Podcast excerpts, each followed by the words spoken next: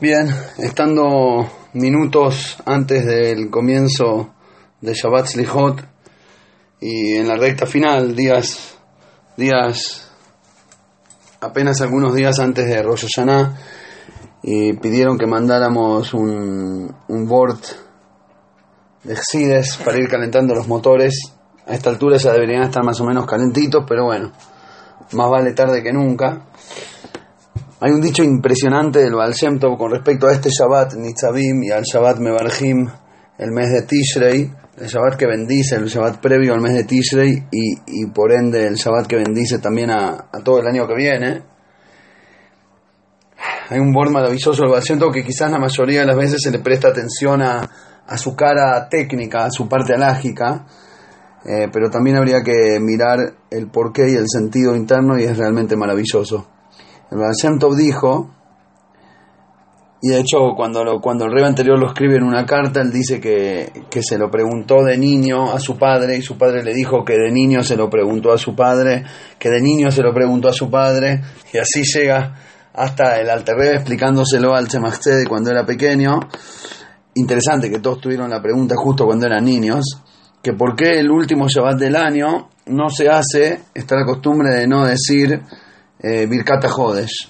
Sabemos que el Shabbat previo a Rosh Hodesh se hace una braja especial para bendecir el mes, eh, con la Torah en brazos, es una braja muy linda, y el único Shabbat previo a Rosh Hodesh que no se hace es este Shabbat, que es el anterior a Tishrei. Entonces el Baal explicó lo siguiente, el Baal dijo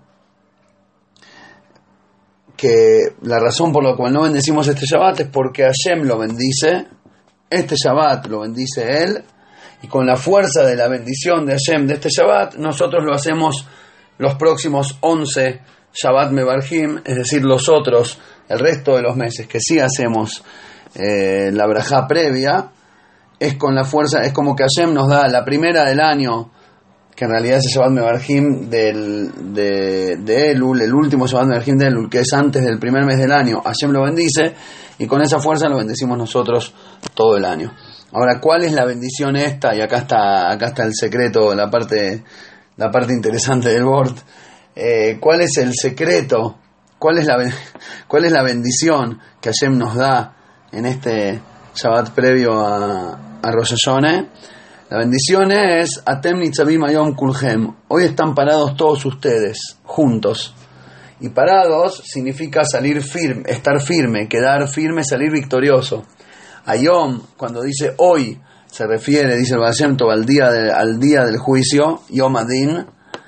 Y entonces, Atem Nitzavim Ayom es la bendición que yo les doy, que ustedes queden todos en el día del juicio parados firmes y que salgan todos victoriosos.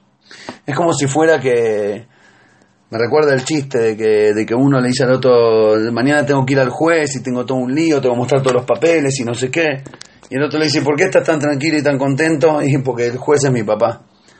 Nosotros decimos Abinu Malkeinu en la Trilá, y es verdad que Hashem es rey, y en estos días Hashem se va a revelar y a manifestar como, como rey, y por ende va con respeto, eh, su majestad, etcétera, etcétera. Decimos Amelech Hakadosh y todo. Pero no hay que olvidarse que Hashem también es nuestro papá. Y, con papá está todo bien. No significa que puedes hacer lío y no te va a dar un chachás. ya, lo, ya lo conocemos. Existe. Pero por otro lado, sabes que es tu padre. Y entonces, el Shabbat previo, antes de presentarte en la corte, te invita a su casa y te dice: Mira, ahora estamos en Shabbat, en casa, estamos en familia. Déjame que te tire un tip. Te voy a tirar un tip cómo hacer para salir firme la semana que viene cuando te pares adelante mío y yo esté como juez y no como papá. El tip es Atem Kulhem. Que hoy estén parados ustedes todos juntos. Que no hayan divisiones, que no haya separación, que no haya bronca, que no haya yo sí, vos no, eh, yo soy mejor, vos sos peor. La división, esa división es algo fuertísimo que genera no importa, ¿para qué decir? Pero la, la, unión, eso sí podemos decir, que la unión genera mucha bendición. Bargeinu Avino, Kulanu Kehad. Bendecinos, Padre nuestro, cuando está todo a todos juntos, cuando estamos todos juntos.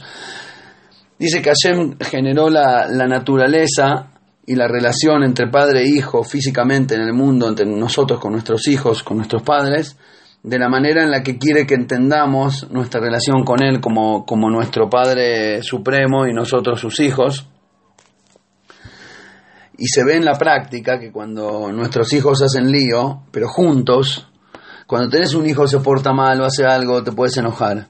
Pero cuando están todos juntitos, cuando están re amiguitos, cuando se roban el chocolate de la heladera, pero lo, pero lo roba el, el hijo uno para dárselo al hijo dos y repartirlo con el hijo tres, cuando los vemos ser con pinches y se ríen entre ellos y tienen sus carcajadas y se, y se cubren uno al otro. Y vos decís, ¿qué pasó? Y uno le, guiña el ojo al otro y le dice, anda, anda. Y no, nada, papi. Cuando los vemos ser cómplices, a filo que nos, nos damos cuenta, nos hacemos los bobos y lo dejamos pasar, y no nada más que nos los castigamos, sino que encima sonreímos y les damos bendición, vas y compras más chocolate para que tengan. ¿Por qué? Porque están bien entre ellos, porque se quieren, porque se cuidan, porque se protegen, porque sabemos que nuestros hijos están juntos. Cuando Hashem ve que los Yehudim están juntos, eso genera, genera el, inspira, digamos, para decirlo de alguna manera, en Hashem el deseo de mandarnos, mandarnos bendición. Y por eso dice que la bendición es, hoy van a estar todos ustedes firmes, hoy en el día del juicio quedan todos firmes. ¿Cómo? Kulehem, Miroshei Ad Shoev Memeja, Ad Shoev Memeja, significa desde que estén todos juntos, desde el más importante, desde el más alto hasta el más bajo, en todas las posiciones sociales, porque de hecho, si entramos en, la profundidad del concepto, Rosh Hashanah representa esa unión, Rosh Hashanah representa la caída de esas diferencias que son además producto de la ceguera posterior al ocultamiento de la luz divina. Paso a explicar. En realidad, nosotros somos todos parte de la misma alma. Todos los judíos somos parte de una misma esencia.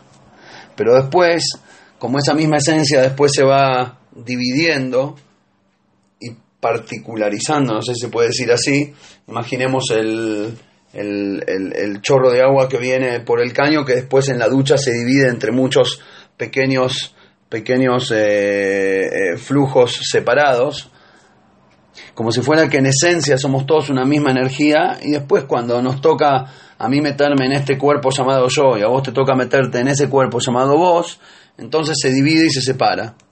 Y la separación después se acentúa porque encima se le mete todas las cuestiones del cuerpo y la personalidad y el esto y el otro y a mí me gusta el jugo naranja y a vos te gusta el chocolate y ojalá esas fueran nuestras grandes diferencias en la vida.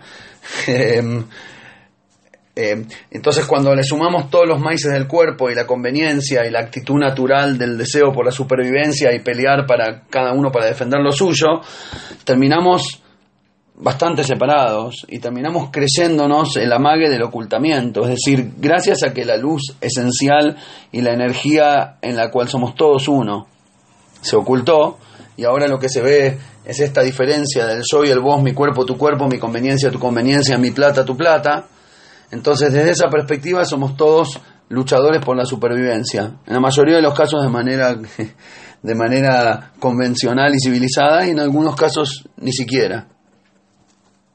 Pero hay un día en el año a donde toda la creación vuelve a su raíz. A donde, como si pudiéramos imaginar una escena a donde el agua que sale de los chorritos pequeños de la ducha la ponemos en rewind, poner la escena en marcha atrás y, los chorritos de agua hacen y se reabsorben dentro de, la, dentro de la canilla donde salen y vuelven a ser todo uno dentro del caño o del río, de donde fuera que sale. Es como si fuera que Rosh es el día donde Hashem vuelve a crear el mundo, vuelve a generar todo, pero antes de esa nueva generación del universo, antes de volver a hacerlo, lo deshace, entre comillas. Como si fuera que vuelve todo a cero, se resetea y ahí lo vuelve a proyectar hacia abajo. Lo que significa que por un momento, por un momento en, la, en, en, antes de que se vuelva a generar la realidad, espiritualmente hablando, conceptualmente hablando, volvemos a ser todos uno. Volvemos a ser todos parte de ese mismo uno donde no hay diferencia entre vos y yo.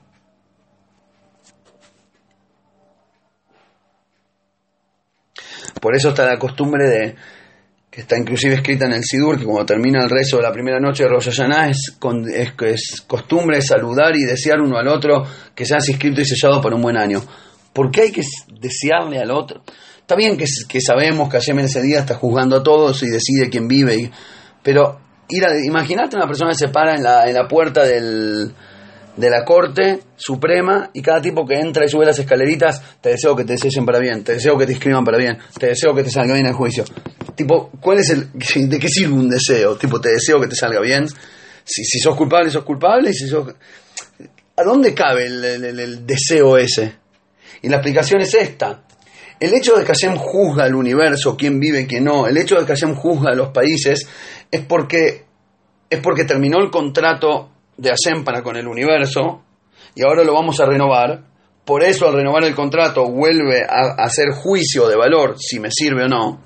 En ese momento, antes de que se vuelva a regenerar todo, vuelve todo a cero, espiritualmente vuelve todo a su raíz, se vuelve a incluir todo dentro de Hashem. En ese lugar, en, esa, en ese nivel, en esa situación, volvemos a ser todos uno.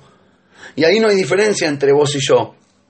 Y por lo tanto, lo único que hace falta para que funcione bien el proceso es que nosotros estemos sintonizados con el canal correcto. El canal correcto en Hashanah es que somos todos uno, que las diferencias entre vos y yo desaparecen.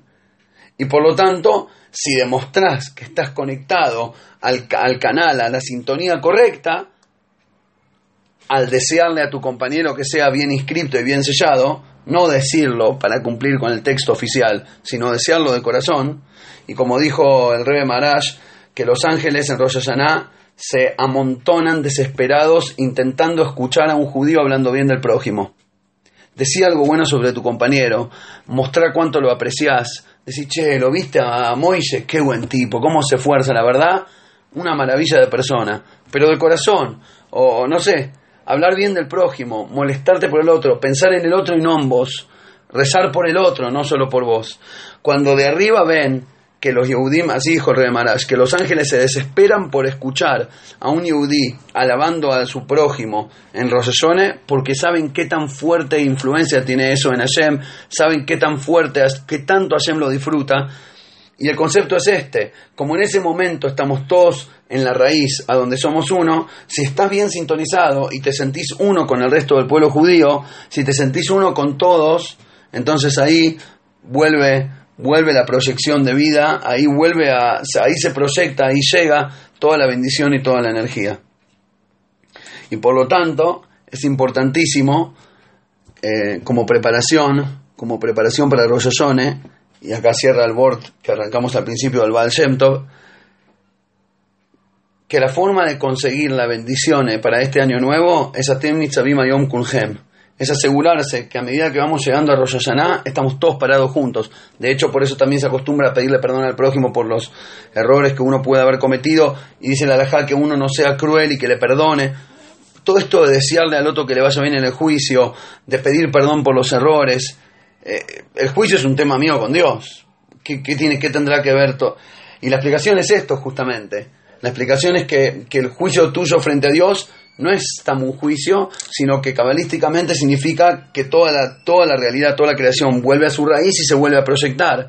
Y como en su raíz la, ver, la verdadera realidad y la verdadera sensación es la unidad absoluta, la manera de conectarse correctamente con este momento es sentir esa unidad absoluta. Si logramos entonces en los próximos cuatro días, cinco que nos quedan, eh, así como vamos el sábado a la noche a pedirle Selijot a Hashem, lograr nosotros hacer Selijot con nuestros compañeros y logramos perdonar a aquel que se equivocó o aquel que se equivocó a propósito porque no le da porque no le da la capacidad espiritual para tener valor y actuar de manera correcta, como, como explican Hasidut, que a veces la, la compasión anula el odio y puede volver a despertar el amor, si logramos perdonar, si logramos querer, si logramos estar todos unidos, si logramos abandonar el ego, si logramos por un ratito no confirmar la teoría de Darwin y dejar de ser animales que luchan por su supervivencia y lo único que quieren es ganar la carrera de la evolución, de la, de la selección natural y la evolución, y por un momento nos enfocamos un poco más en el prójimo y no solo en uno mismo, de esa manera nos conectamos de manera correcta con lo que está pasando en estos días y de esa manera seguro que vamos a salir firmes del juicio y Hashem nos va a bendecir con un año bueno y con todas las brajot en, en lo material y en lo espiritual. Y para graficar un poquito más este concepto, voy a cerrarlo con un maíz que escuché justo el otro día, un maíz del Rebe hermoso, Eh, una historia de un muchacho israelí que estaba en, la Fuerza Aérea y una vez vino un bojer a poner a, regalarle a regalarle Mishloach Manot para Purim y, la manera que el bojer se lo dijo, le dijo, hola, tengo un regalo para vos de parte del Rebe Lubavitch. Y, y este muchacho se emocionó y dijo, quiero averiguar quién es este hombre. La cuestión es que después le dijo, ¿querés ponerte tefilín? Se puso el tefilín. Él cuenta que en ese momento su misión era eh, volar hacia no sé dónde, que parte un lugar, territorio enemigo, levantar a los heridos y traerlos de vuelta a los soldados Yehudim heridos y traerlos para Israel. Y nada, él veía tanta destrucción, tanto sufrimiento, dolor y demás que estaba muy sensible. Y él dijo cuando se puso los tefilín, que nunca antes lo había hecho, dijo Shemai, se emocionó tanto, se largó a llorar, que cuando terminó la chaval lo primero que hizo fue viajar a New York y conocer al Rebe. Él tuvo ahí una charla tuve Ejidus, una charla privada, a partir de la cual, bueno, empezó su, su relación y su conexión con el judaísmo. Pero este hombre, muchos, muchos años después, de hecho ahora, 50, no sé, 40 años después, cuando ya es un hombre mayor, cuenta que cuenta una de las cosas que habló con el Rebe que le pareció a él maravillosa y dijo que lo marcó para toda su vida. Y lo que contó es esto, que el Rebe le dijo, ¿te percataste alguna vez de que el corazón lo tenemos del lado izquierdo? Sí. ¿Y pensaste alguna vez que, qué raro que según la Torah, la Torah le da como mucho valor al lado derecho? Que todo lo que es correcto va del lado derecho. Es como que lo bueno es la derecha y la izquierda como que conceptualmente representa lo negativo. Gesed, Geburah, etcétera, etcétera. Si es así, le pregunta al Rebe cómo puede ser que el corazón, que son los sentimientos, que es de donde viene el amor a Hashem, el amor al prójimo, cómo puede ser que Hashem nos hizo el corazón a la izquierda? Eh, no pega el concepto. El corazón debería conceptualmente, si todo el concepto esto derecha, izquierda es verdad, el corazón tendría que estar de la mitad para la derecha, no, no, no centro izquierda, tendría que ser de centro derecha. Y el le contestó lo siguiente, fíjate que el corazón son los sentimientos y los sentimientos para con el prójimo. Y cuando estás parado frente al prójimo, cara a cara, tu corazón estando a la izquierda está a la derecha de él. Y por lo tanto, si tu corazón y tus sentimientos y tu emoción está enfocada tu sensibilidad, si tus sentimientos y tu sensibilidad está enfocada en el prójimo, tu corazón está en el lugar correcto. Tu corazón está de hecho a la derecha. Si ahora, si tu corazón está pensando en vos mismo, si las emociones, si los sentimientos, si, si todo eso es solo para mí, entonces de hecho es, es verdad, tu corazón está en el lugar equivocado. Solo cuando te enfocas en el prójimo y cuando tu sensibilidad y tu cariño y tu respeto y tu flexibilidad va para el otro y no solo para tu conveniencia, ahí confirmaste que tu corazón, tu corazón está en el lugar correcto. Que tengan todos un, buen llaves, que se inspiren todos lo más posible en estas liges y lo principal, que estemos todos juntos. Dejaime libroje. Abrazo grande y a Chávez.